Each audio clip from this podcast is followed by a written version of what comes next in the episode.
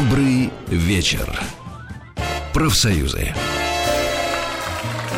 Отдельное спасибо мы хотим сказать компании Life Module, которая помогла нам разработать, создать и, самое главное, построить из готовых модулей по технологии быстро возводимых зданий нашу уютную веранду в парке Музеон. Качественные материалы, дизайнерские решения от Life Module обеспечивают комфорт и удобство эксплуатации, а также создают уникальную атмосферу, подчеркивая вашу индивидуальность и чувство стиля. Все подробности на lifemodule.ru. Евгений Тихонович, по вашим Да, Максим, да, дорогой. огромным просьбам мы э, специально из э, Сан-Диего.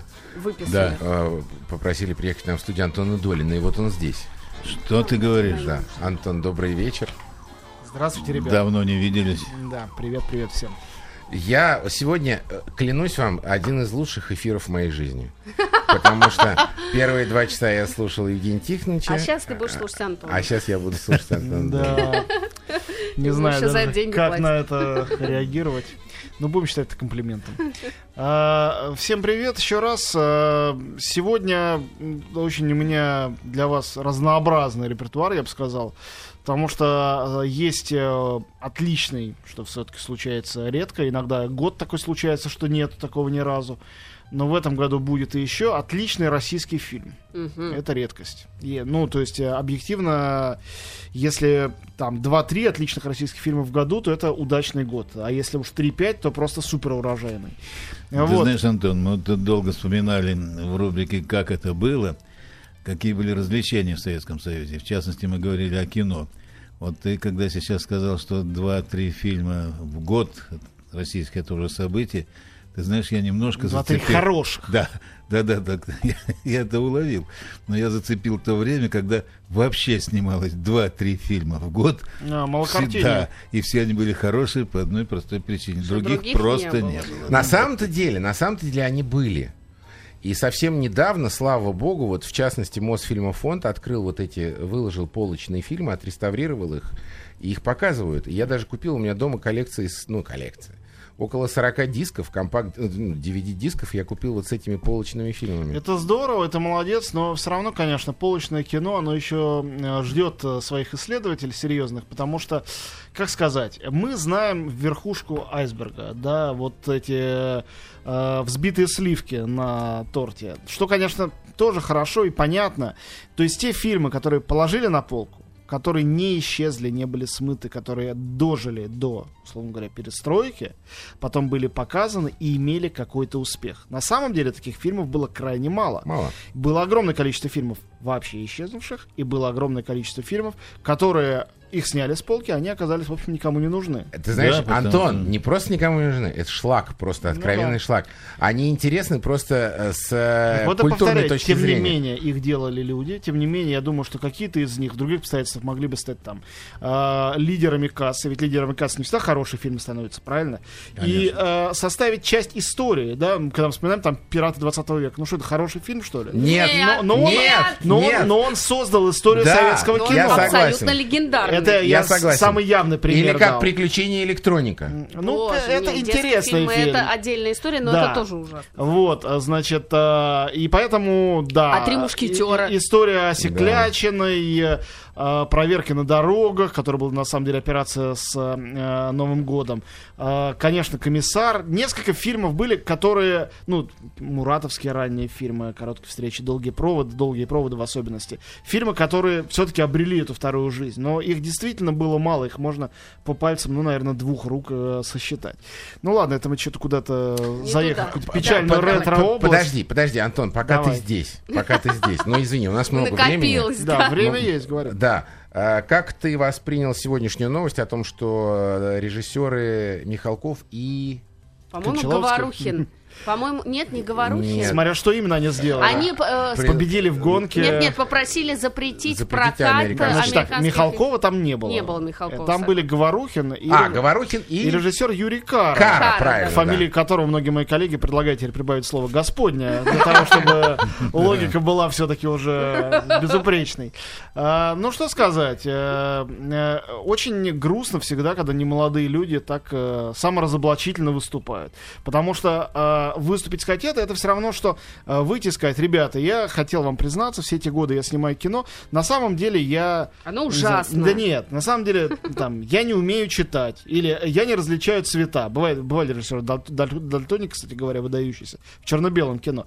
Вот, потому что а, сказать это, это значит, это другими словами признаться. Я ничего не понимаю в том, как, Как зачем делается делаются кино. фильмы, Да, да, как да, они прокатываются, да. как устроена эта система, потому что это, ну, как сказать, э, Ну, как спортсмен, который последний прибежавший в забеге, и у него берут интервью, спрашивают, почему вы последним прибежали, он говорит, «Э, мне кажется, дело в том, что тут была неровная дорожка, специально у меня ее сделали неровную, то есть э, начинает говорить некую чушь, которая понимает, что этого человека, в принципе, выпускать никуда бегать нельзя Ты было. знаешь, Антон, такие случаи в медицине известны. В свое время, когда Гостелерадио СССР начало сыпаться, на телевидении пришел руководитель, не буду называть его фамилию, он ныне покойный, но тогда он был энергичный, в реформаторских настроениях.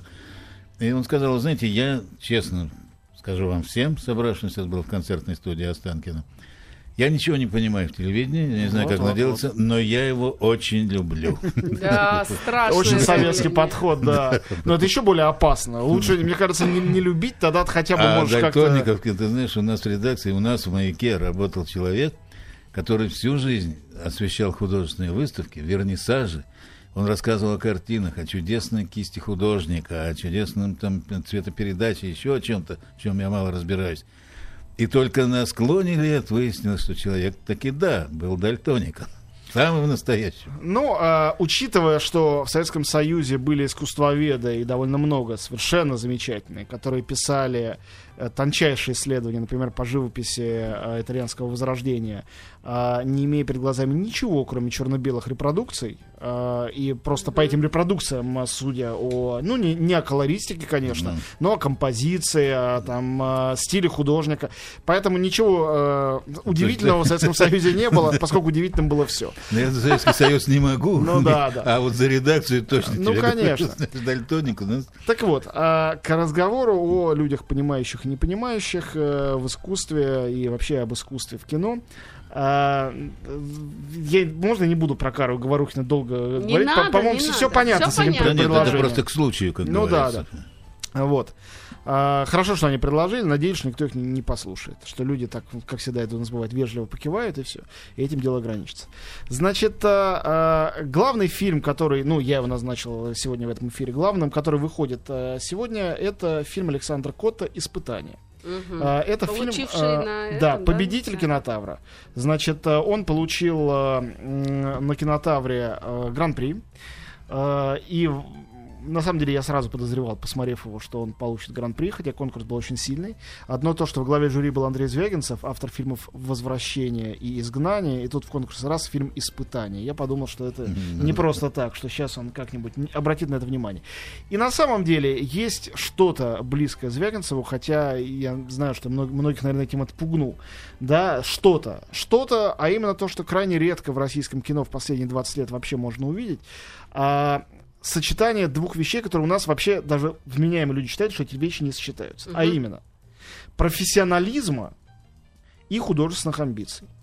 Есть обычно у нас, если люди занимаются искусством, это позволяет им снимать совершенно какие-то нелепые сценарии, э, э, заполнять экран э, чудовищными избыточностями. Иногда они гениальны, в том случае, когда это делает э, Герман Старший или, например, Сакуров. Да? Э, как бы нас не отталкивала или удивляла любая сцена фильма «Трудно быть богом» или фильма «Фауст», просто уровень художественный настолько высок, что ну, это как критиковать и Брейгеля, что у него слишком много фигурок э, в полотно не вписано. И про некоторых непонятно, чем они там все-таки занимаются, это не, дело. Вот. а, но есть же и другие, есть же и пигоны, и псевдохудожественные. И когда человек занимается как бы искусством, да, э, соответственно, взятки, казалось бы, гладкие. А все-таки не гладкие. Ну, давайте я свою мысль продолжу, подробно рассказав о фильме после маленькой нашей паузы.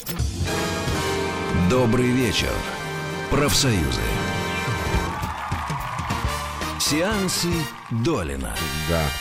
Ну что ты ей Еще раз скажу, Да, да. скромный профессионал Антон Долин. Да. Да, на Ударение- самом деле совершенно не скромный. Да. Не очень, не через Ударение на Антон. Да, точно. Значит, э, так вот, э, и в фильме Звягинцева, в фильмах Звягинцева во всех, меня всегда поражает не только то, что там глубокие метафоры, необычный сценарий. а, з- мне поражает, что я вижу необходимость каждого кадра. И я понимаю каждую склейку, например. Почему он здесь а, приклеил вот это, а не то? Почему вот этот кадр длится там четыре с половиной секунды, а не две? Это все понятно и чувствуется. В то время, как, как когда ты смотришь иные другие фильмы э, российские, не буду называть, не хочу никого сейчас обижать э, без повода, э, то ты смотришь иногда, и ты не понимаешь, вот, вот он вроде нормально был, какой-то сюжет, какой-то герой. А сейчас что происходит на экране вот последние там 7 минут? Это зачем? То есть, э, видимо, сначала они э, на тайной сходке расстреляли всех редакторов, э, настолько ненавидели советскую систему цензуры, что решили убить всех, кто способен сказать, ребята, это надо убрать, а это тут вот непонятно. Теперь таких людей нету. Режиссеры, сценаристы и продюсеры делают абсолютно, что им в голову взбредет, и это привело к некой анархии, которая никогда не дойдет до американского уровня, потому что в Америке эти механизмы как раз работают прекрасно. Просто они работают э, не, с, не сверху из государства спущены, они работают потому что... Э, Мани-мани. Конечно. Сделаешь фигово, люди не пойдут. И все. Да, Это у нас просто. сделаешь фигово, люди пойдут. Сделаешь хорошо, люди не пойдут. А может пойдут, а может не пойдут. А никто не знает. А там не так.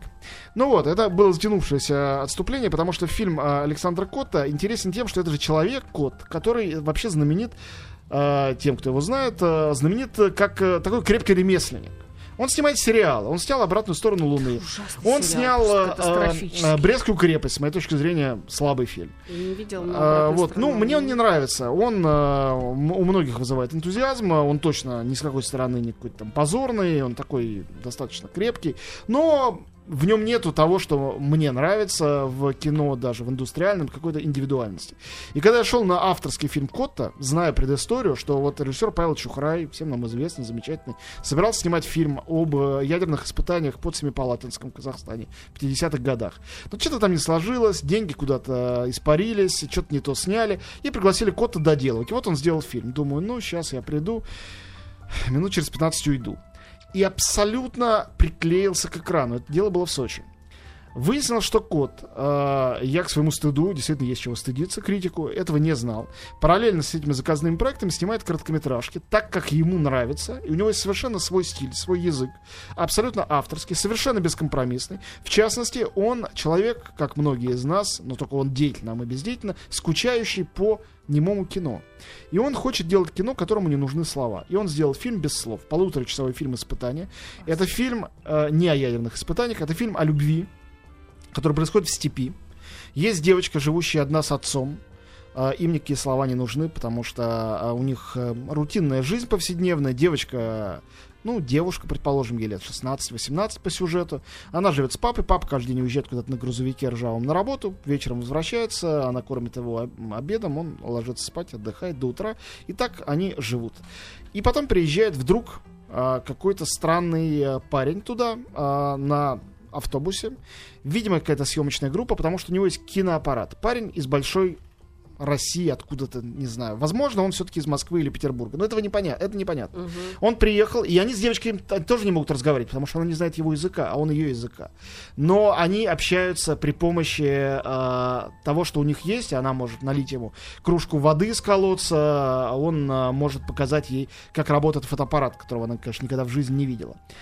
А потом, э, это уже спойлер маленький, дело доходит до, собственно, тех самых ядерных испытаний, о которых, конечно, никто из немногочисленных героев фильма не подозревает. Мгм.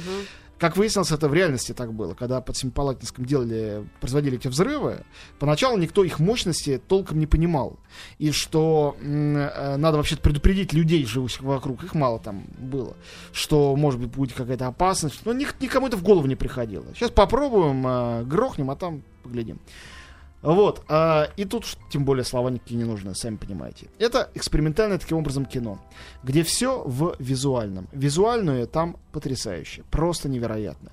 Это кино а, нечеловеческой красоты, совершенно не пижонской, дико изобретательные. Это движущиеся картинки, это не какие-то живые картины, там застывшие пейзажи красивые степные. А, это действительно, ну, извините за выражение, внутрикадровый монтаж Слушай, по извини. Эйзенштейну. Там в трейлере есть Да. кадр, где сушащееся белье Да. одно обнимает другое. Да, рубаха обнимает другой. Потр- Да. Потрясающе. Но там много, много такого. Там э, профиль человека на фоне заходящего солнца, э, вот этого отца, и он зевает. И у него во рту оказывается солнце. А потом он закрывает рот, поворачивается, идет к нам, а солнца нету. Он его съел, как крокодил в краденом солнце. И вот там полно таких вещей. То есть каждый этот кадр не нужен для так называемого сюжета, но вообще там сюжет не нужен. Каждый кадр придуман, нет ничего случайного. И это, повторяю, невероятно профессионально и при этом совершенно художественно. И это крайне-крайне редко в кино такое в России появляется. И оно ни на что не похоже. У нас говорят, конечно, наш, это поэтический реализм, такое было раньше. Казах-фильм, слышали, мы все это знаем. Ну, назовите три фильма таких, как этот. Из старых советских. Назовите, найдите. Вы не, не вспомните ни одного.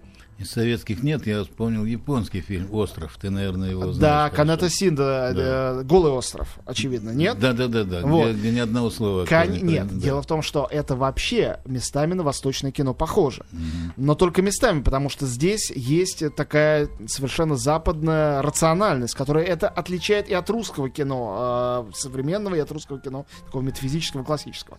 В общем, это э, совершенно формалистическое кино, и в то же время абсолютно лирическое, оно про любовь, оно без слов, э, с замечательной музыкой Алексея Айги. Ливан Капанадзе, до сих пор я вообще не знал этого словосочетания, то хотя видел его фильмы, но не было повода запоминать. Оператор этого фильма. Потрясающий человек, э, тоже получил приз э, на кинотавре за лучшую операторскую работу. Как еще раз фильм называется? А, Фильм называется «Испытание». «Испытание». Вот, а, замечательная картина, лучше, что есть э, в кино на этой неделе. Всего 18 кинотеатров. Надеюсь, что после моего рассказа все они будут Всего переполнены. 18 кинотеатров. А вот многие, знаешь, что сейчас скажут? Смотри, ни слова мата в фильме нет. Да, кстати, да. Понимаешь? И ни Что, слова, сложно ни было слова снимать? мата, ни слова не мат. Ни Ни, слова, ни ни мата. мата, да. Вообще лучше без всего. Да. Ну, у- уметь надо, я так понял. Это правда. Мы вернемся в студию сразу после новостей. Добрый вечер. Профсоюзы. Сеансы Долина. Ну, можно только добавить сеансы Антона Долина. Точно. Сегодня у нас не пыльненько, да, с тобой? точно. Но я э, рассказал про фильм «Испытание» Александра Котта. Лучший, я считаю, фильм из того, что выходит на этой неделе. Теперь немножко о плохом кино поговорим. Давай. Или не немножко, можно Ну, просто почему? говорить. Предупреждаем тех, кто Да. хотел, но... Значит, э, есть э, фильм для взрослых плохой и подростковый фильм плохой. С чего начать? Для взрослых давай. Для взрослых это фильм «Человек ноября». Это, конечно, ощущение тотального дежавю. Э, Фильм э, про шпионов, э, боевик, где в главной роли Пирс Броснан. Такое ощущение, что на человека... Он хороший актер, безусловно, но такое ощущение, что на него накатил некий маразм вдруг к старости лет. Он забыл, что он уже не, не Джеймс Бонд а уже много лет, что он уже 20 лет его не играет. Ну или не 20, там сколько, 10, 15. Вот, э, поэтому э, он по-прежнему прыгает, бегает, стреляет, э, уже седина в бороду и в лысину, но все равно он продолжает. А рядом с ним девушка Бонда, забывшая, что она уже не девушка Бонда, Ольга Куриленко, которая не снималась с Пирсом Бросном, как вы помните, Ну, а да. снималась с другим А она Бондом. по-прежнему изображает девушку Джеймса Бонда, да? По сути дела, да. Но здесь это в этой версии, к сожалению, фильм Человек ноября очень сильно связан с Россией. К сожалению, для нас. Не потому, что это какие-то антирусские там э, заговоры, хотя и так может показаться, а потому что э, мы вряд ли сможем получить полноценное удовольствие от этого зрелища. Э, Люди в зале, фильм очень серьезно сделан, но люди в зале будут ржать, я думаю, все время. Потому что э, ну, э, даже когда там Москву показывают, там гоняют на машинах по Тверскому бульвару, так называемому, что не похоже на Тверской бульвар. Они в Белграде э, это, уже. снимали. Ну, там В потом, Праге де- потом действие Не, они переносится в Белград. Белград. Нет, там потом настоящий Белград есть. Я не знаю, снимали ли именно Москву в Белграде. Может, даже какую-то часть Москвы снимали в Москве, только она неузнаваема при этом. Зачем это делали, не ясно. Но точно никто не перекрывал для них э, днем Тверской бульвар. Продукция это независимая. Режиссер этот э, Роджер, по-моему, Дональдсон его зовут. Он снимал Пик Данте. Новозеландский режиссер. Он это сделал по некому роману. Это вполне себе бестселлер э, такой шпионский. А Пирс Броснан ему помогал найти на это деньги. Он хотел в этом сняться. Очевидно, ностальгия его замучила. Не все же вечно сниматься в этих мама миях и всякой ерунде, которую он сейчас Так а снимается. шпион-то про кого и про что вообще? Ну, там, для два, кого- там два товарища. э, они спецслужбисты, ЦРУшники. постарше и помоложе. И вначале тот, который постарше, он учит того, который помоложе, на одном спецзадании где-то, неважно где. И говорит, только не стреляй. Они там пытаются спасти какую-то какого-то там посла, что ли. Тот все равно стреляет, в результате гибнет ребенок. Это я, это спойлер, но это самое начало. И э, этот э, старый шпион, поняв, что он не смог молодого ничему научить, он уходит на пенсию. И дальше, несколько лет спустя, он на пенсии, к нему приходит, как это бывает всегда в таких фильмах, а может и в жизни, не знаю, начальники бывшие СЦРУ говорят, старик, помощь». да, пожалуйста. Как говорят- Есть важная связная в Москве, она только тебе даст всю информацию, нам нужна информация. А Аркадий Федоров, так зовут там главного антагониста, это э, замечательный персонаж, он э, депутат то ли Госдумы, то ли Совета Федерации, это не выясняется, скорее всего, Госдумы, А при этом он миллиардер, у которого активы по э, всему миру, он ездит, значит, возлежит на всяких э, подушках шелковых с какими-то ногими красавицами, Впрочем, в фильме недостаточно нагими, к сожалению. Э, Он э, при этом э, злодей, извращенец, разумеется, педофил. Он был полковником во время Чеченской Господи, войны, и он эту войну и начал.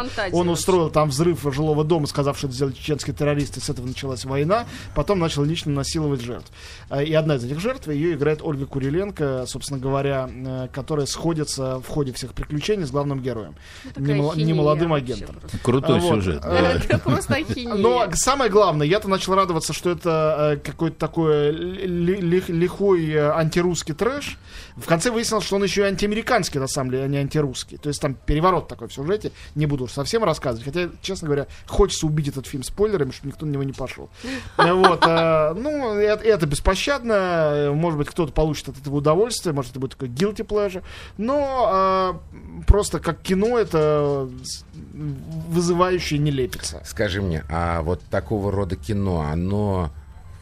э, ну, оно кассу собирает в Америке, например? Нет, это независимый фильм, несмотря на то, что в нем есть спецэффекты и так далее. И это, это- То есть это как бы не Голливуд, Голливуд, Нет, да? нет, нет. Ну, это нет, по- нет, нет. под попкорн, что ли, такое? Ну, все под, под, под- под- под попкорн. Многие люди под попкорн смотрят фильмы, мы не представляем себе какие. Так что это сегодня не показатель, скажем так. Вот, а подростковый фильм, который мне тоже не понравился, называется «Бегущий в лабиринте». Это экранизация одноименного романа, я этого не читал. Помните, когда «Сумерки» начали выходить, все стали снимать всякие сентиментальную мистику для школьниц и про школьниц. Все. И ни одного хорошего фильма не сняли. Не то, что «Сумерки» были хорошими, но «Сумерки» был полноценный продукт. В своей ужасности это было совершенно цельное произведение. Вот. А сейчас то же самое, когда «Сумерки» закончатся, то же самое происходит с «Голодными играми». В свою очередь, к этому фильму можно предъявить претензии. По-моему, он лучше, чем «Сумерки». Но претензии предъявить можно. Но это качественное кино с отличной актрисой в главной роли, э, сделано с большим бюджетом и так далее. Все бесконечные сателлиты э, антиутопии другого рода, э, среди них ни одной хорошей пока не нашел. А, Но фильм посвященный был еще туда-сюда, он выходил там с месяца назад. А вот новый фильм а, вообще ни в какие ворота, «Бегущий в лабиринте». Это э, настолько же, насколько девчуковый фильм «Голодные игры», там всё- главная героиня такая, можно сказать, феминистка, сильная молодая женщина, этот мальчуковый. Это такой научно-фантастический вариант э, «Повелителя мух». То есть мальчики, не помнящие ничего о себе, их выбрасывают в лифте некоем, в какой-то оазис странный, где они живут практически на остров. Остров этот практически окружен лабиринтом. И лабиринт открывается на ночь, потом он закрывается, и им надо э, попробовать пробежать через лабиринт, тогда они могут выбраться оттуда. Но никому это не удавалось. В лабиринте их настигают какие-то страшные чудища и пожирают. И, соответственно, мальчики делятся на тех, кто хочет все-таки бунтарски пробиться через лабиринт, и тех, кто говорит, ничего, нам и здесь на острове неплохо живется, будем жечь костры, плясать вокруг них и чувствовать себя хорошо. Вот. а, Вполне повелитель мух, только столько этих научно-фантастических, а, антиутопических наворотов вокруг этого совершенно лишних, которые переключают внимание, и как только мы начинаем следить за каким-то психологическим поворотом сюжета, хлоп, опять вылезают какие-то роботы-пауки гигантские, начинают друг с другом махаться, и ты перестаешь понимать, что ты смотришь и зачем. А, Экшн-сцены в этом фильме сняты, мне это напомнило мой любимый, в кавычках, отечественный фильм «Антикиллер». Когда ты хочешь снять экшн-сцену, но не умеешь ставить трюки, тогда ты просто говоришь людям, давайте вы как-нибудь деритесь, а сам дергаешь камерой. А потом вот это то, что ты снял, берешь и максимально мелкими кусками пленки нарезаешь и как-нибудь склеиваешь. Зритель смотрит, он видит, что там какая-то движуха, и слышит, что за кадром тыщ-дыщ и крики. И он думает, что он смотрит экшн-сцену. В реальности разобрать, что происходит на экране, в этом бегущем лабиринте еще всегда, всегда в сумерках они дерутся. Вообще ничего не понятно. Кто кого убил, зачем, почему им приходится справлять криками. О, Мортона убили! Иначе это невозможно будет Ты понять. видел фильм «Превосходство Борна»? Да. Ты помнишь сцену, где А, Там с- с, э, происходит передача каких-то документов в обмен на деньги, потом приходит главный киллер и всех убивает. Э, на вокзале ты имеешь в виду, нет? Нет, в каком-то помещении, что их отслеживают, там Ну, я, 25 я камер может быть, снимают. плохо, плохо помню эту сцену, но мне нравится, как сделан фильм «Превосходство Борна». Ну, еще бы, я там снимался, и конкретно Да, в этой тебе сцене. поэтому он нравится? Да, А. конкретно в этой Я сцене. понял, как к коридору, Я ты его Да, ведешь, да, захо- да. заводишь в дверь, да, заходишь с ним. Да, да. Просто это как к вопросу, как это снимается. Нет, ну это выдающийся режиссер снимал. А Пол Гринграсс это человек, который не случайно за свой независимый проект до всякого Борна получил Золотого Медведя в Берлине. Это суперпрофессионал британской Я не возражаю. выучки. Это Я, я совершенно- просто сразу вспомнил именно эту сцену, которая была в моей жизни, когда ее снимали 10 дней. Ну, И по- и- конечно, И, ну, потом, ну, и потом в конечно. итоге... Все. Ну, так и должно быть, так и должно быть. Так делается и э, «Превосходство Борна», и фильм «Испытание». Так делается любое настоящее кино. Ты э, можешь месяцы потратить на эпизод, который будет длиться 3 секунды, чтобы было хорошо. Мне было хорошо. Ну, я тебе- сомневался. Тебе заплатили? Вот. э, Я же говорю, мне было хорошо. А, хорошо. Фильм э, э, «Бегущий в лабиринте» явно не из таких. Вот, э, ну что, у нас остаются там считанные какие-то минуты. Э, э, я объявлю, о чем я в эти минуты буду рассказывать. Дело в том, что у нас открылось э, два фестиваля. Еще открывается в Анапе киношок, но это далеко от нас, э, поэтому я просто сказал, что он открывается и хватит.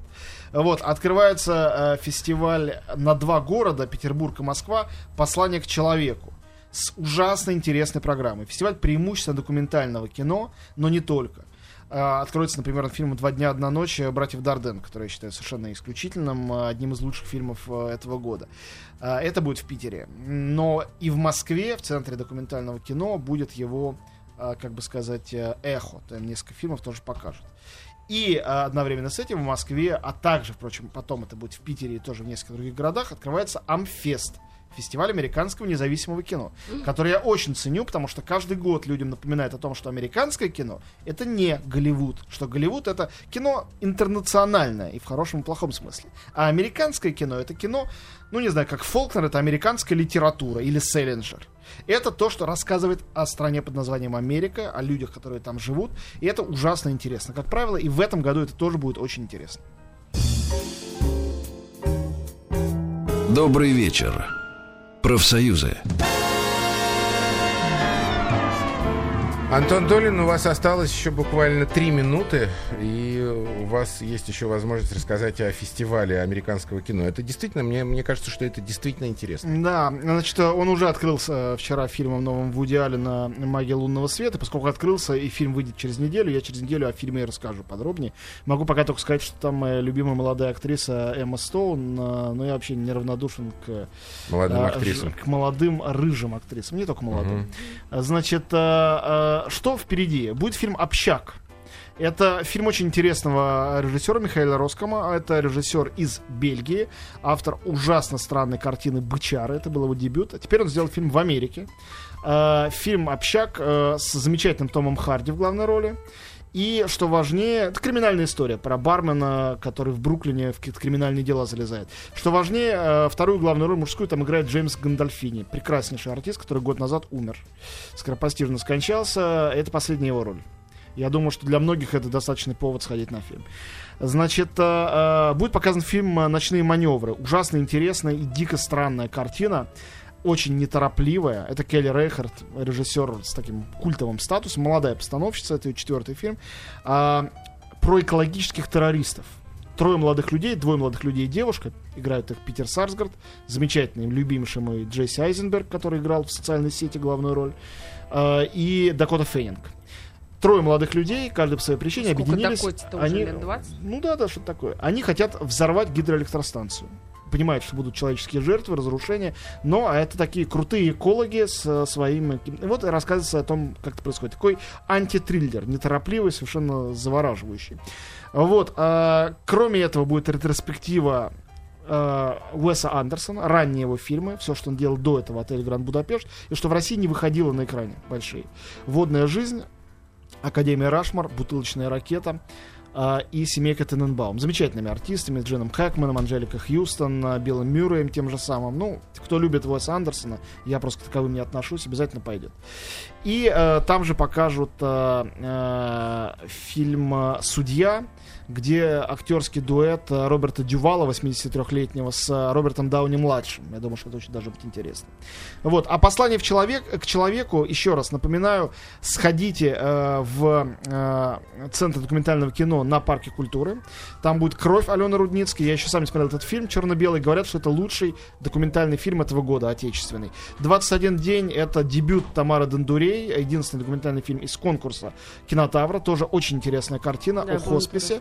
Вот, э, ну и много-много чего еще. Если вы слушаете нас в Питере, то там у вас программа огромная, богатейшая. Мы можем вам, москвичи, только позавидовать. Позавидовать, да. Огромное Ой, спасибо. молодец, сейчас включился, великолепно сейчас. Ну, хорошо получилось, Подхватил, знаешь, Огромное подхватил. спасибо, Антон. Огромное Донан, спасибо, спасибо, Евгений Тихонович. Спасибо вам Евгений большое. Да. Для меня да. большая честь и радость работать с вами.